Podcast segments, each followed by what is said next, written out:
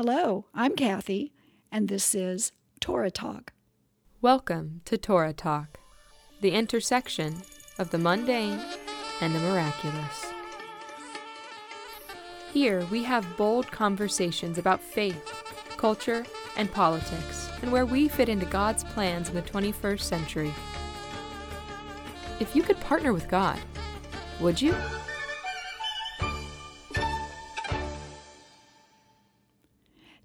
Going to talk about an issue that has prompted a great deal of discussion among those of us who are returning to the Hebraic roots of our faith.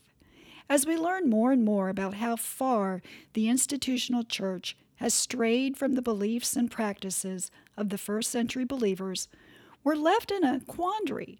Do we stay connected to local church institutions because we simply always have done so, or because we value the relationships we've made over the years? Or because we simply don't have anywhere else to congregate? Or do we break with the traditional church because it does not fit with our newfound knowledge, our restructured belief system, and the new practice of our faith? It is a real problem, and frankly, each of us is left to deal with it as best we can. Now, many times on this podcast, I've shared with you Acts 3:21, where the apostle Peter is talking to the crowd gathered in Jerusalem for Shavuot or Pentecost as many as you know it. He tells them that the very Jesus who had just died and been resurrected on the third day and who had returned to his Father in heaven would someday return to this earth. But this return would not happen until the restoration of all things. Yes, all things means all things. Everything has to be restored, meaning everything is out of alignment. Yeshua's return is the ultimate and final act of the great restoration. Now, certainly, since Yeshua's sacrifice, many, many people have been restored on a personal basis to a relationship with their Heavenly Father. And as great as that restoration is, it's not the end, but the beginning of world redemption and restoration. The final act of restoration is exactly what Yeshua told his disciples to pray for Thy kingdom come, thy will be done, on earth as it is in heaven. Yes, it is the restoration of God's kingdom on earth, not a great escape of all believers to heaven. As the great restoration manifests itself in our lifetimes and in our personal lives, I would say that all of us who are privileged to be part of it are operating in rather uncharted territory. Let's face it, much of God's restoration work, his kingdom building on earth, has been happening since just 1948, when Israel was reestablished as a nation. That was a significant sign of the Great Restoration. Since that time, God's people have been flocking back home to Israel in increasing numbers. That's a significant sign of the Great Restoration. Then there's the other sign, the one we're caught up in. Increasing numbers of us feel as though we've been shaken awake from a spiritual coma and gently but irresistibly drawn back to the faith as it was once given to our fathers, but has since been largely abandoned. I'm talking, of course, about those of us who know Yeshua as our Messiah, but who are now returning to Torah, who are beginning to celebrate the biblical feast, who are learning how to honor the seventh day Sabbath, who are learning how to distinguish the unclean from the clean. These are not topics discussed in most mainline churches, let alone are they any part of the faith practices of Christianity. So, what do we do? We're not Jews, although we look a lot like Jews to most Christians. We're not Christians, even though we look a lot like Christians to most Jews. Who are we, and where do we fit in? Do we have an identity crisis? We're going to take a few podcasts to delve into this topic because honestly, there seems to be different perspectives and ways of dealing with it. What I find to be very interesting is that how we deal with this identity question may differ greatly between generations. Gary and I have been privileged to be part of a forerunner generation that was right on the cutting edge of the Great Restoration, and we'll be talking about that in future podcasts. But today, I'm going to be talking to someone of a different generation this is a conversation I've had with her many times. I'm going to be talking with my daughter, Michaela. Michaela is 26 years old. When she was five years old, I began to be drawn to the Hebraic roots of my faith. And since she was with me all the time, I carried her right along with me on this journey. But of course, her perspective is different from mine. Today, I would like to share our conversation on this matter with all of you. So after this break, let's talk to Michaela and let's talk Torah. Long ago, God declared his redemptive plans for the world he created. Unfortunately, most people have ignored these plans. Now, as the end draws near, believers and non believers are being irresistibly drawn to the celebration of the biblical feasts which outline God's plan of redemption for mankind in the world. If you found yourself curious about the biblical feasts and you want to know how and why Christians celebrate these holidays, read Declaring the End from the Beginning Our Past and Future Revealed in the Biblical Feasts. In this book, author Kathy Martirosian delves into the history and culture surrounding the biblical feast days of ancient Israel, as well as how Yeshua, our Messiah, has fulfilled four of these holy days in the past and how he will fulfill the other three when he returns.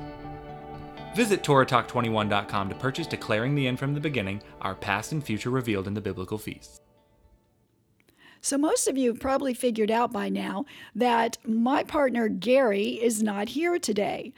And so, even though we're all sad about that, we do look forward uh, to Gary being back with us next week. He's just got a lot of pressing uh, matters to take care of, but he uh, wished us his best and is praying for us. And we look forward to seeing him again next week. But as I said, I have a guest who's very special to me. She's my daughter, Michaela Hedrick. She grew up here in Florida, a true Florida girl. She received her Bachelor of Fine Arts degree from Coastal Carolina University in South Carolina. She ran a theater company called Boots on the Ground. She worked for the Florida State House of Representatives, and currently she works for Mercury Radio Arts as a writer for the Glenn Beck program. She is 26 years old and lives in Texas with her smart, talented, and creative husband, Dalton, and their first puppy baby, Ridgely. Welcome to Torah Talk, Michaela. Thank you. I'm so glad that Ridgely got the proper shout out. Well, I I did that for Dalton and Ridgely. Yes. the smart, handsome, perfect husband Dalton and the smart, perfect puppy Ridgely. Exactly. So, welcome aboard, uh, Michaela. You know, as I mentioned in the opening, uh, as we talk about this topic, I see that there are a lot of times generational differences in the response that people have to this Hebraic roots uh, movement, as they call it, this move back to the Hebraic roots of our faith. It kind of reminds me, Michaela, of the Israelites in the desert, how everybody over 20 had to die in the desert. Mm. I think about this a lot now that I'm 26. yes, really. Um, you know, it, it haunted it, me on my 21st birthday. How unique is that? I remember turning 21 and thinking, "Oh no, I'm going to die in the desert now." well, it is important, and of course, as I remind the audience, it's because it's very difficult to get Egypt. It was going to be very difficult to get Egypt out of the people. God could bring the people out of Egypt with great signs and wonders. But getting Egypt out of the people, that was almost impossible, I guess, at least out of the older people. And that's exactly the kinds of things that I think we sometimes deal with as we're um, going through this process of returning to the Hebraic roots of the faith. But what's interesting in the Bible, it talks about Caleb had a different spirit. And I love that concept of a different spirit that it says he followed me wholeheartedly. And that's what I think those of us who are returning to these Hebraic roots are trying to do is to follow our Heavenly Father wholeheartedly with everything we do, everything we say, every part of our being. Absolutely agreed. Now, I was wondering, Michaela, could you share with the audience your perspective of, I'm just going to call it all this Hebraic stuff as a child growing up? just share some of your memories and, and what you uh, were thinking at the time as a child uh, from a child's perspective. It was pure joy. Really, I take great pride in the community that I was raised in. And I mostly remember the evolution of yours from being perhaps a more standard Christian as far as theology goes to, well, whatever we are. That's the purpose of this podcast. Whatever. whatever we, we, are. are. uh, so I remember no longer eating pepperoni pizza at pizza day at school. And I remember the Christmas tree shrinking incrementally year by year. But other than those few things, I don't have much memory before we were Torah observant. So most of my childhood that I have a memory of is connected to Torah. So I have positive associations with the Sabbath and with Pesach and with Sukkot. And instead of perhaps the traditional Christian having positive memories with Sunday church and Easter and Christmas, I don't have those. I remember dancing with the Torah and with tambourines and blasting shofars. And I look back on those things fondly. So my nostalgia, which I think is unique because maybe your generation still has nostalgia for Christmas and Easter, but my nostalgia is for a youth that was Torah observant. And I think that gives me a real leg up on an emotional front. Absolutely. And I totally agree with you that my generation has a nostalgia for those other things because those were the things that we did growing up. So the sitting around the Christmas tree uh, and looking at the lights and listening to the music, there's a lot of warm, wonderful feelings associated with that. That although we did have a Christmas tree early on in your life. I think by the time you were five or six, we it was getting smaller, as you said. Um, it was shrinking. It was shrinking literally. Each year it got smaller and smaller, right? And then it wasn't there anymore. So that would be a very different experience that I've had. I think it's the same thing that we were just talking about with the Israelites in the desert. Uh, those who were older had all of these memories of Egypt and those are really, really difficult to get rid of. Yet at the same time, I had all of the memories that you had too. We had a ministry. Um, Michaela grew up in my ministry, literally called Project Restoration, that God gave to us. And when she was quite little, and and the whole point of the ministry it was a performing arts ministry so that fit fit great into michaela's personality uh, because she got to dance and perform.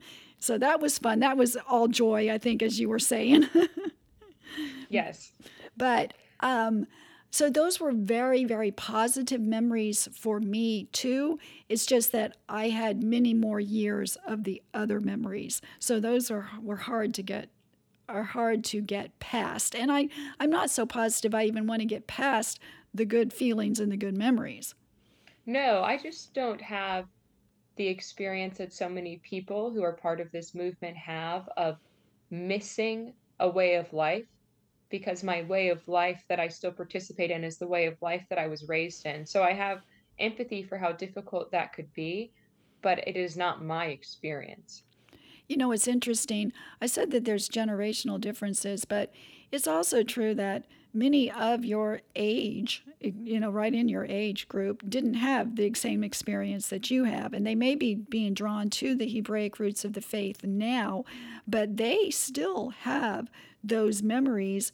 Uh, family memories and and uh, you know memories of Christmas and Sunday school and all of those things that I guess you didn't. So your experience is a, a bit unique, and I, I hope that in it, though, that our audience can uh, find it helpful still to hear from Michaela um, being down the path a little bit further than some other people, so to speak. Yeah, and, and you can think of it also. I think it's a gift that I can give and pass down to my children and that you gave to me because you were willing to go through this evolution and I watched you go through it.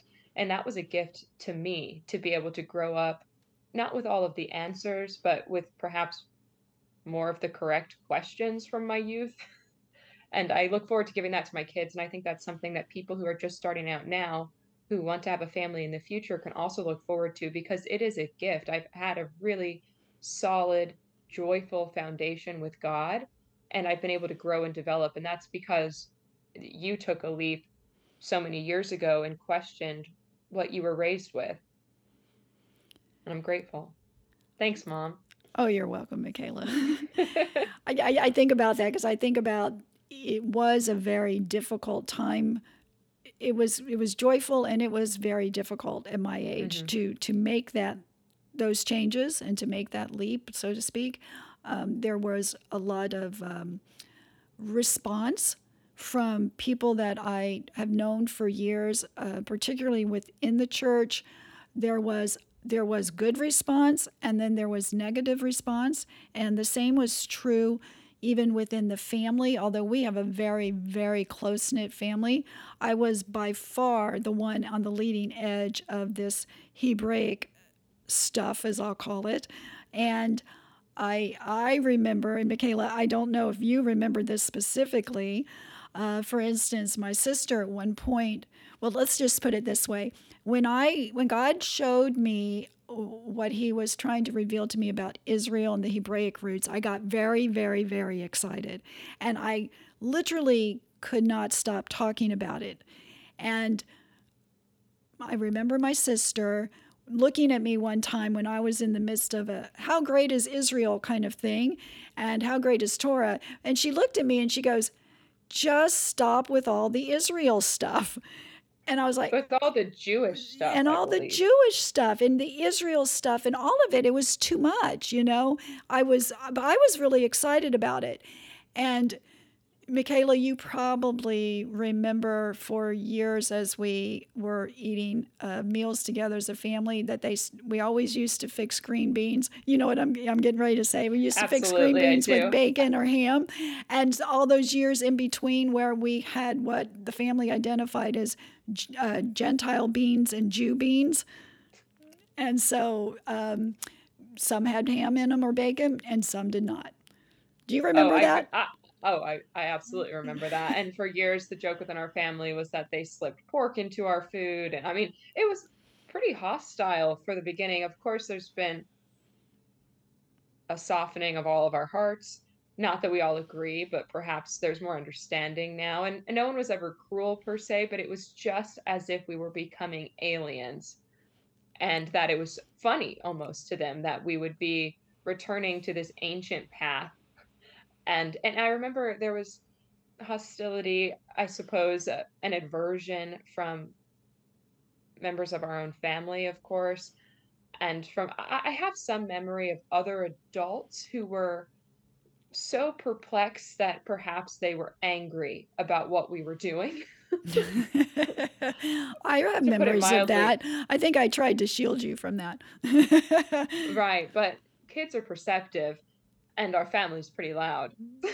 but it wasn't just in our family. I think I, I think you did shield me from that in many ways. I'm sure there are so many stories I don't know about, but even as a child, I did pick up on the fact that what we were doing was causing a controversy where we were, and it was setting us apart. So I remember the conversations about when I'd be going to school about food. That's always a really clear way to distinguish people is by what we eat and so that immediately took me from one camp, perhaps, and put me in a new one, which I loved. I, I find so much pride in that. I find so much uh, purpose in that. I'm very grateful for that. But I saw that it was challenging for people to see because they didn't understand and they desperately wanted to put us in one camp or the other. And not being able to do that is very frustrating. And I can understand how that could be frustrating.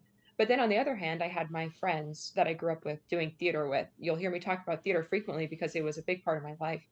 And those friends who had almost no religious background at all absolutely loved everything that we were doing. They still tell me stories about coming to our Sukkot decorating, Sukkah decorating contests and our Pesach and they would do Shabbat with us, and they had this idea that they could come to our house, they could stay as long as they want, they could eat whatever they wanted, but then they would have to watch a PowerPoint on Israel, and that was just what it was. and and they they responded. I do confess, to, I did I did make that happen.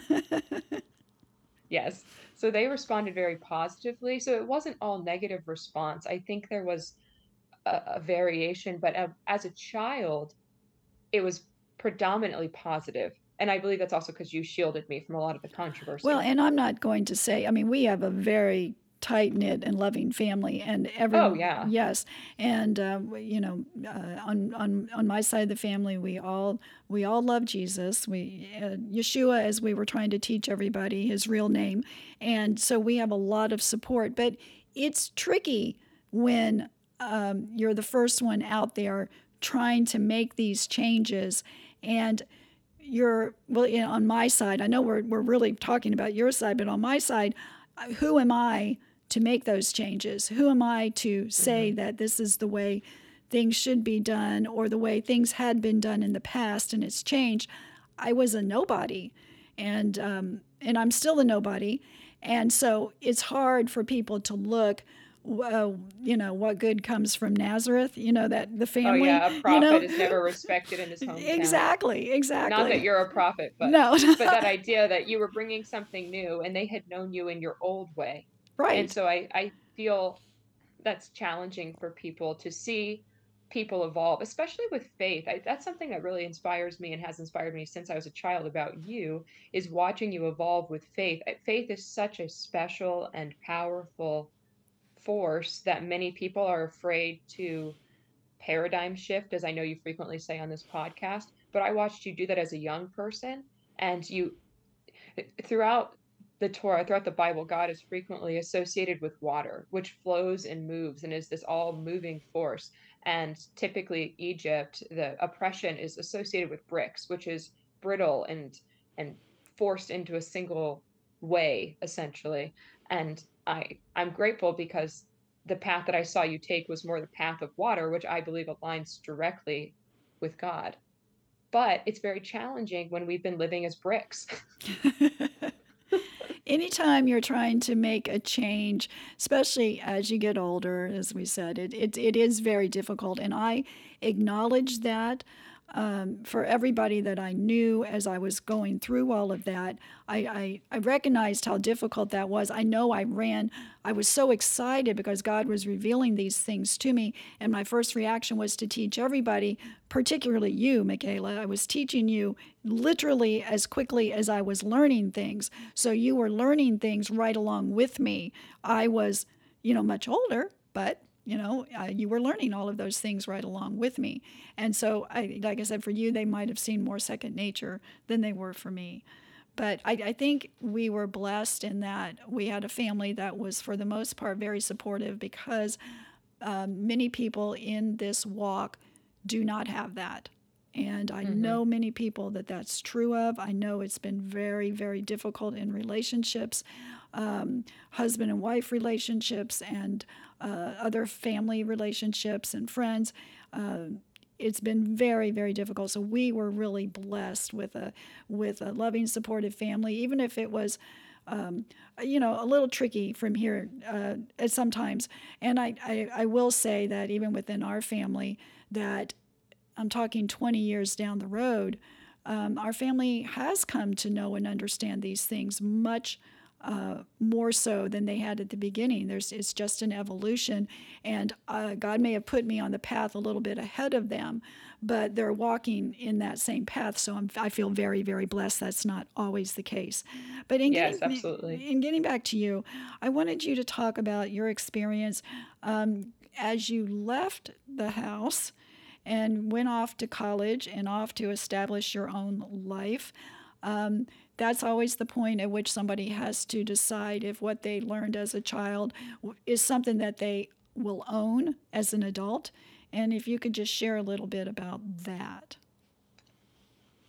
When I left the home, I would say that I had a solid foundation, especially in comparison to many of my peers that I met.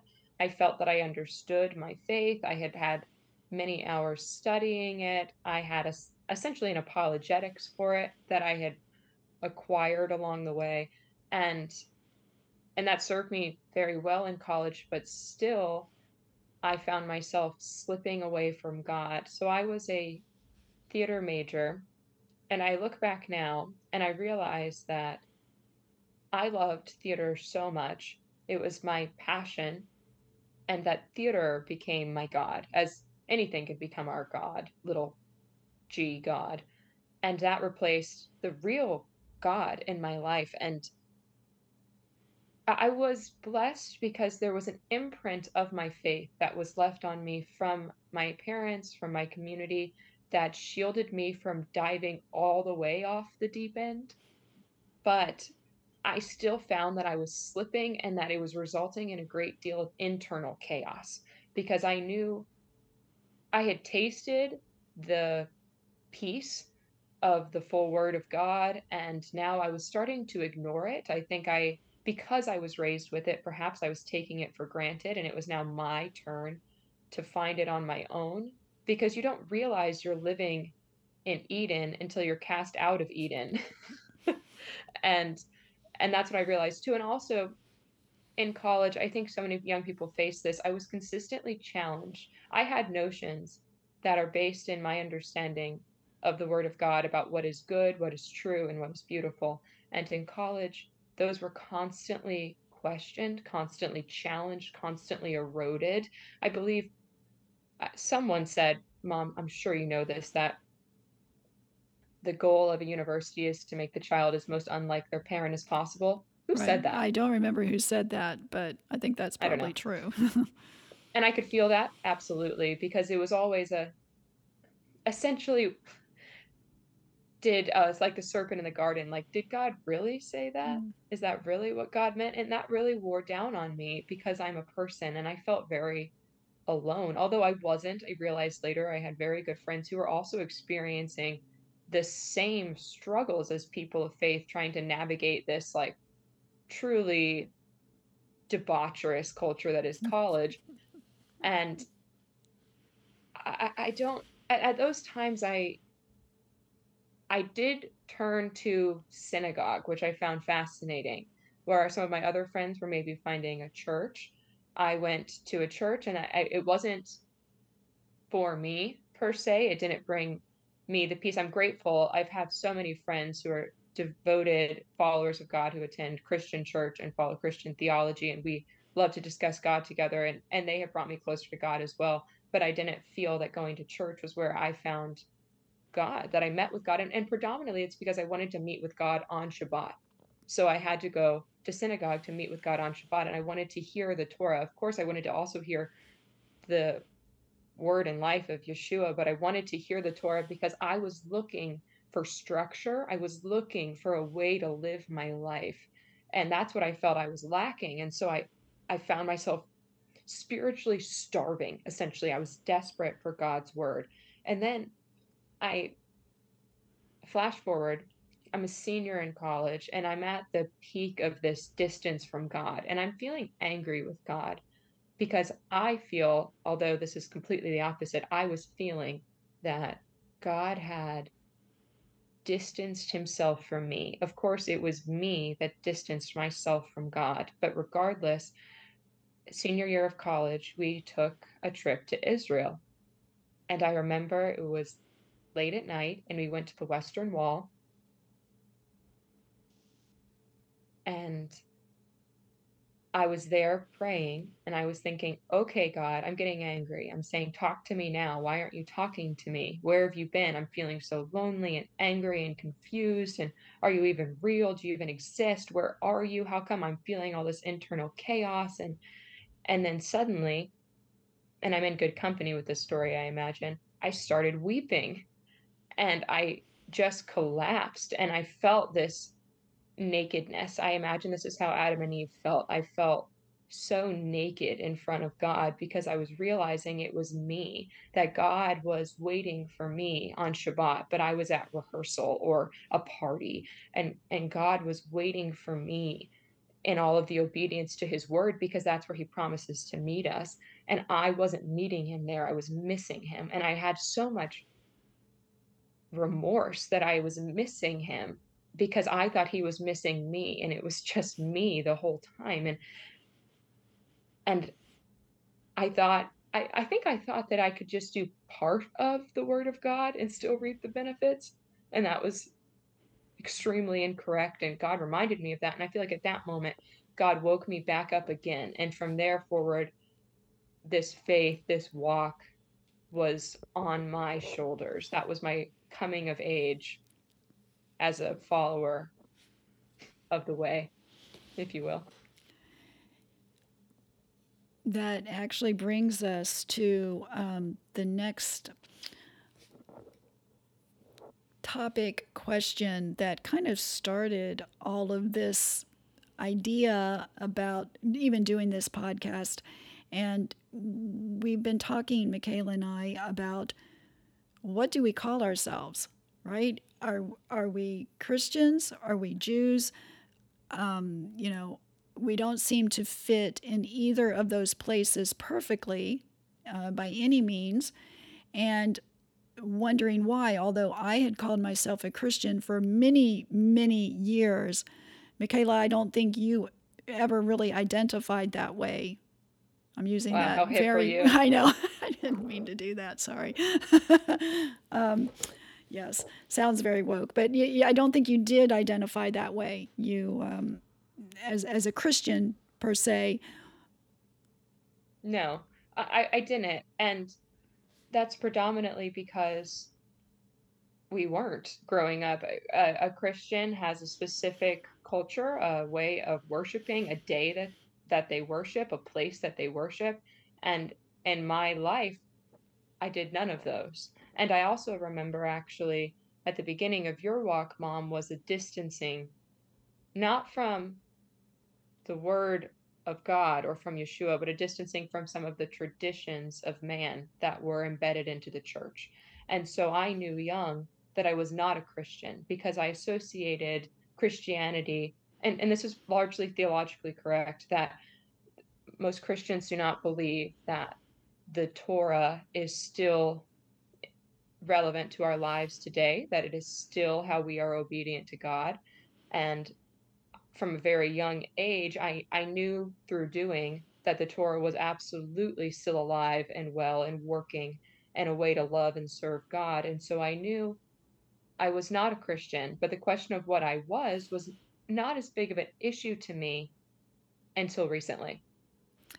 Yeah, I, I, I fully agree with that. I think that like I said, I had always called myself a Christian. I know that you haven't, and that's been bothersome to some in the family that you haven't done it.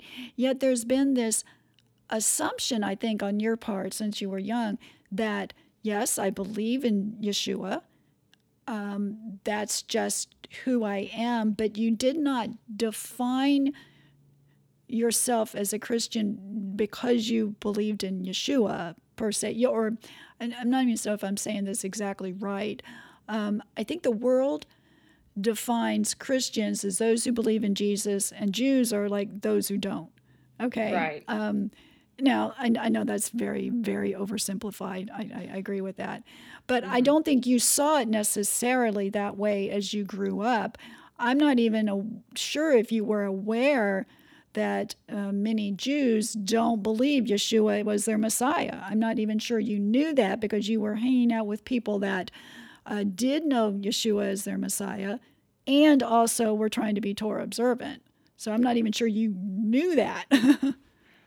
Well, I was, if I may answer this with a story, it's a very yes, personal story. Is this appropriate? So, this question of, yes, I was young, I was naive, I was in love with God. I still am, thank God. And I was not considering the cultural and religious ramifications of the titles of Christian and Jew because I didn't have the experience in a, as a traditional Christian or a traditional Jew. So I know my experience, mom, is quite different from yours because, like I said, and like you've said, I have no memory of calling myself a Christian. And this is not to be a to disparage Christianity in any way or any people who follow the Christian faith, but in my personal journey, it was not my faith. There are there are traditions and there are theologies associated with Christianity that I do not partake in. And also I, I just knew again as a young person that that God was real and that he had expectations of us, and those were laid out in the Torah, and that Yeshua was extremely real and gave us an incredible gift and was the Messiah.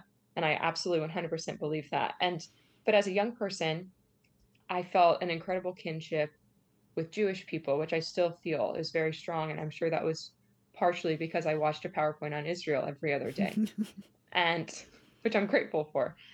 And I remember as the separation was happening for you, mom, many people calling you a Jew. Of course, at that time, I don't know if it was a compliment or just an observation or what, but people are all saying, like, oh, so you're a Jew now. And so as a young person, I'm hearing, oh, so this is what Jews do.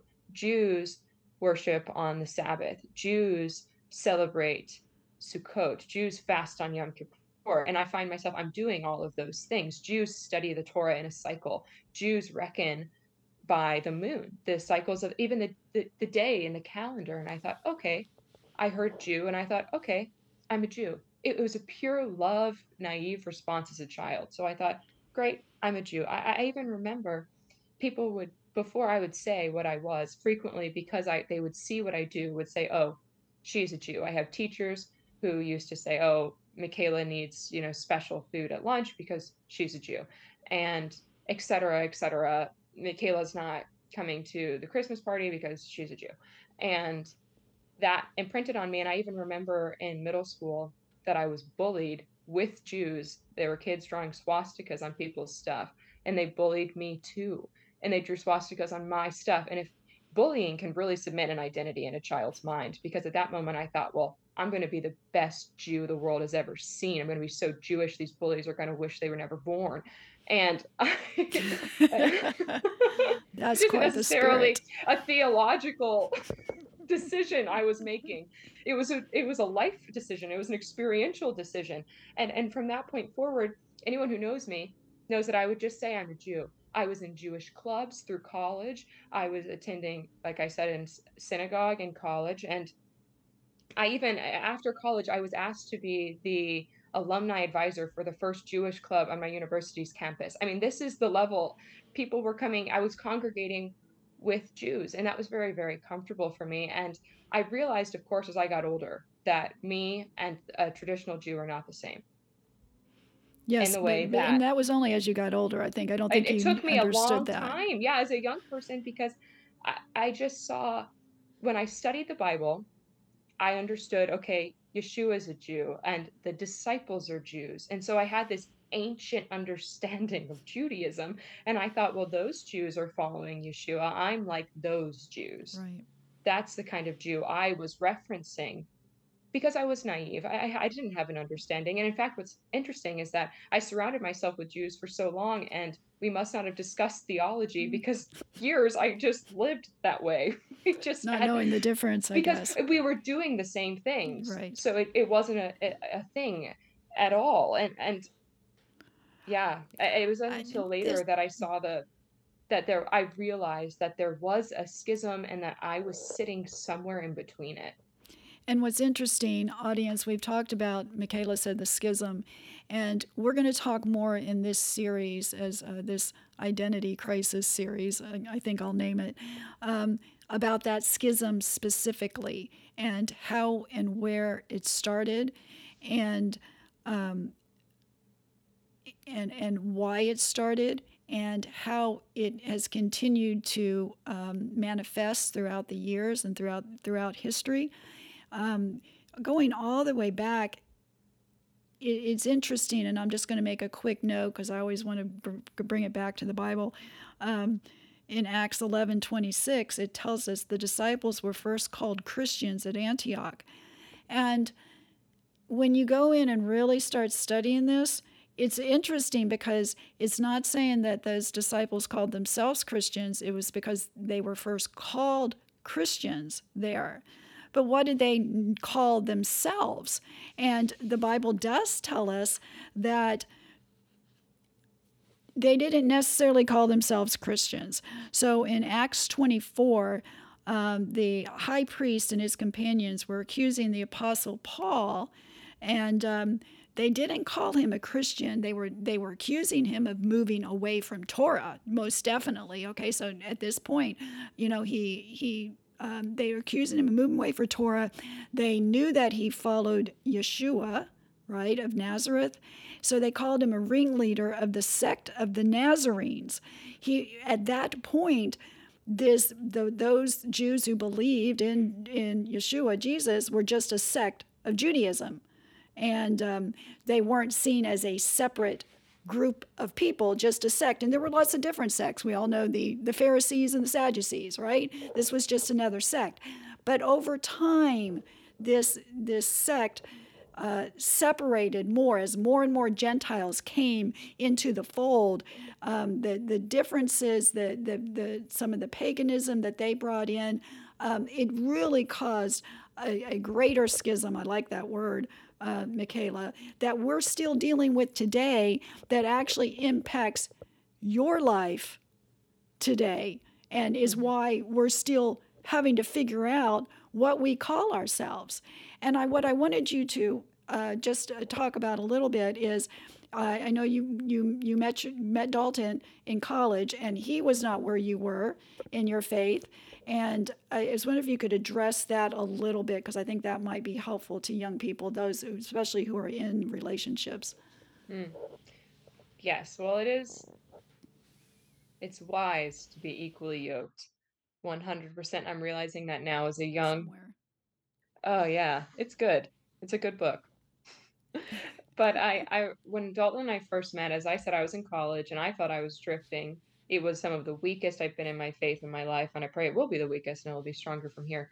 And Dalton had, unfortunately, like so many people, been hurt by the church as a young person and had rejected God after that, which that story is so prevalent that people are hurt by a church or a synagogue or what have you early and they reject God.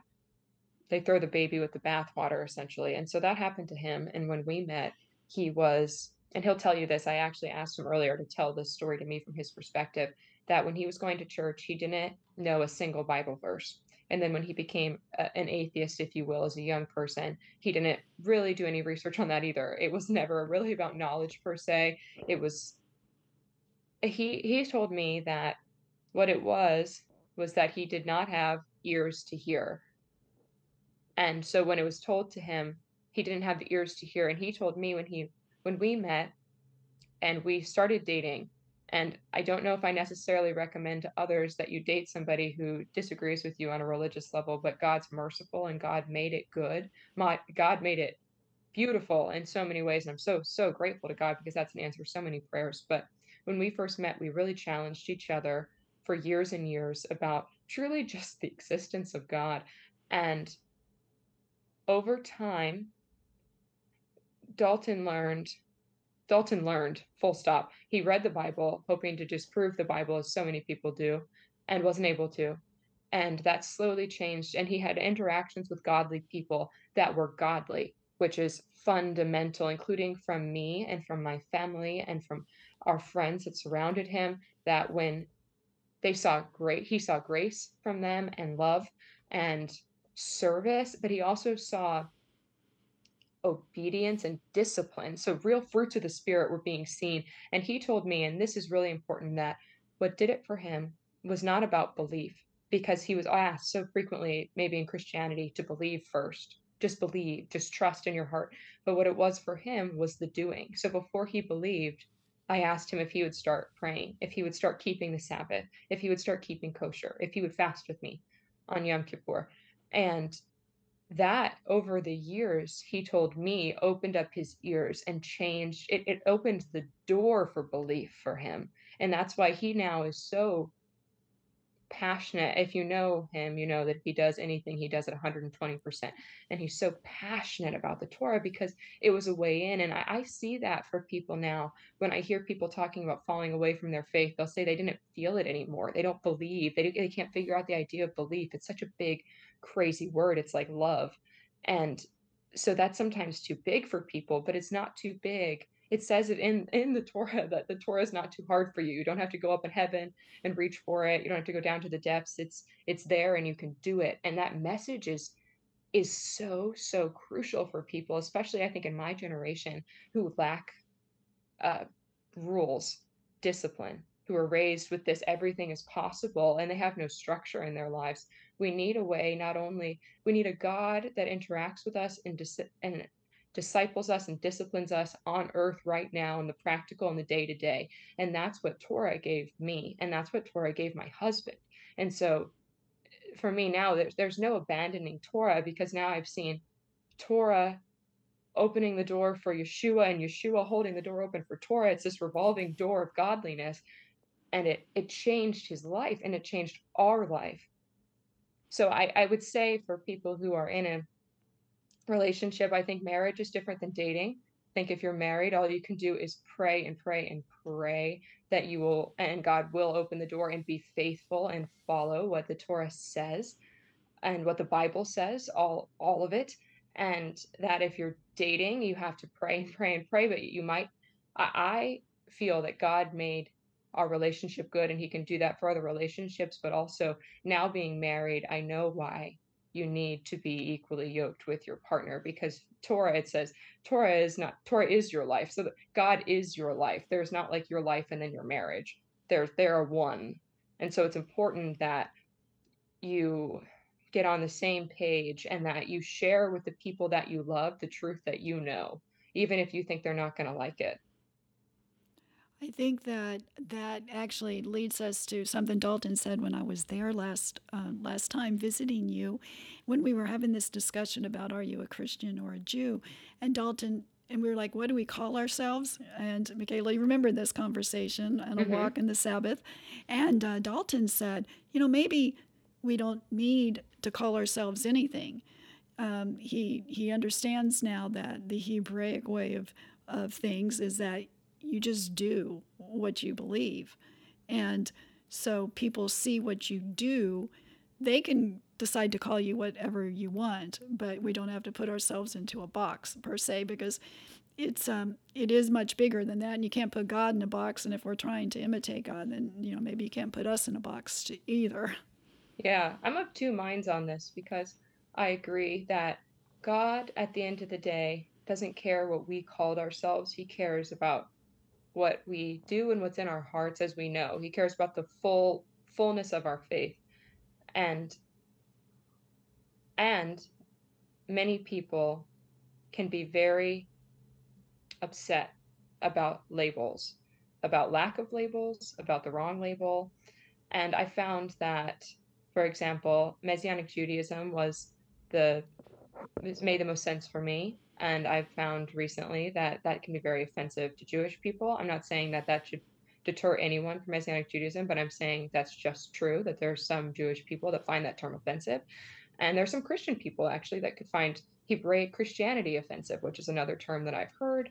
Um, I, I understand now that to call myself a Jew was upsetting for some people and and so i had to say okay what's more important eh, god calls me to be a servant to his people and if a label is in between me and being a servant then then the label is not more important than the than the doing of god's word and so i had to really work that i'm still working that out i don't think i have the answer per se but i do think that there is something to it's really about what we do and that labels us. I, will say at work, I don't work on the Sabbath. And I said that when I got hired that I, I won't do it. And sometimes other people do work on the Sabbath at my job. But now, even without having to put a label to myself per se, I am the Sabbath keeper. And God says that's our label. He says that in the Torah, that that will be a sign of my people. Yes, and Sabbath is seen as a it's sign. a sign. and people. so now I know, though, that at work, people are watching me. So if I keep the Sabbath, but then I'm a lying, cheating gossiper, this is no good. so the labels are very not to be taken lightly. And I don't just mean what we call ourselves, but when we're out in the world saying that we are practicing Torah to the best of our ability, God willing, we uh, we probably need to add God willing to the best of our ability. Amen. to, that, to that sentence because people will be watching us and we're not supposed to be haughty with any of this knowledge. We're supposed to be humble servants. I mean, the only reason God would even allow us open our eyes and give us ears to hear is because he thinks that we can be of service to his kingdom. And so I think that also that but on the other hand, it's very Jewish of me. On the other hand, I I think it's a crisis not of identity, but of community, especially for young people. Is there where do I gather? Who am I with? And we know that we are supposed to gather. That's also in the scriptures that we're supposed to gather with like minded believers because that will strengthen our faith. And my husband and I just moved to Dallas completely alone. And we had to say, where are we going to go on Shabbat? What are we going to do on the on the high holy days? Who are we going to be with? And those questions are much more important than what we call ourselves because God does call us to gather and but also calls us to be set apart. So do with that what you will, circumstance to circumstance. I love that. On one hand and on the other hand, basically. Yes. Yes. Gather well, together and, both... and, be set apart. yeah. Do both. Good luck. Michaela, there's there's so much that we I wanted to talk about in this podcast, and I'm already finding out that we're not probably going to get through everything that we had wanted to talk about as we plan out these things. Um, would you like to um, share? I, I, had asked you a question. Um, uh, to, sh- to share a particular difficulty you've had as a follower of Yeshua and someone who tries to obey Torah. Um, at the same time, I think you've alluded to that. Uh, was there anything specific you wanted to say? I know you and Dalton are trying to honor the Sabbath. Um, uh, we can maybe come back and revisit some of these specifically. Mm-hmm. Well, I suppose the biggest issue of sitting squarely in the middle. Well, first, there's a social dilemma, which is the crisis of community for some of us. Some of us have a community, and and I grew up in a community, and this was not a crisis for me until I was out on my own in a new place, trying to form a new one. And maybe that's maybe God's doing this for a reason. Maybe He wants me to be very specific in who I seek out and gather with. I can't just gather under the label of a building, perhaps. Perhaps. I, mean, I just thought of that right now. But uh, the other challenge I think is that people are desperate to categorize and and i understand that that's human nature it helps us sort through the world and how to associate and interact with each other but it can be very frustrating to people. I've had many people say like which one christian or jew? Which one are you? You know pick one. And and that can be challenging to navigate on a social front while remaining godly because it it i'm human and it bothers me. It really bothers me when people are asking me or are insisting that I cannot have I you know earlier mom I printed out and I was telling you about I looked up just online like what are the differences between Judaism and Christianity? And I was highlighting on both sides of this chart. And I was like well there I am somewhere squarely in the middle. I tended slightly theologically more towards Judaism but still I was all over the map. And so when people ask I think that I think that can be challenging. I think it can be very tempting to to go one way all the way or another way all the way. So I've heard stories of people who enter the Hebraic roots movement and they want so desperately to be accepted in the Jewish community that they deny Yeshua, which cannot be done.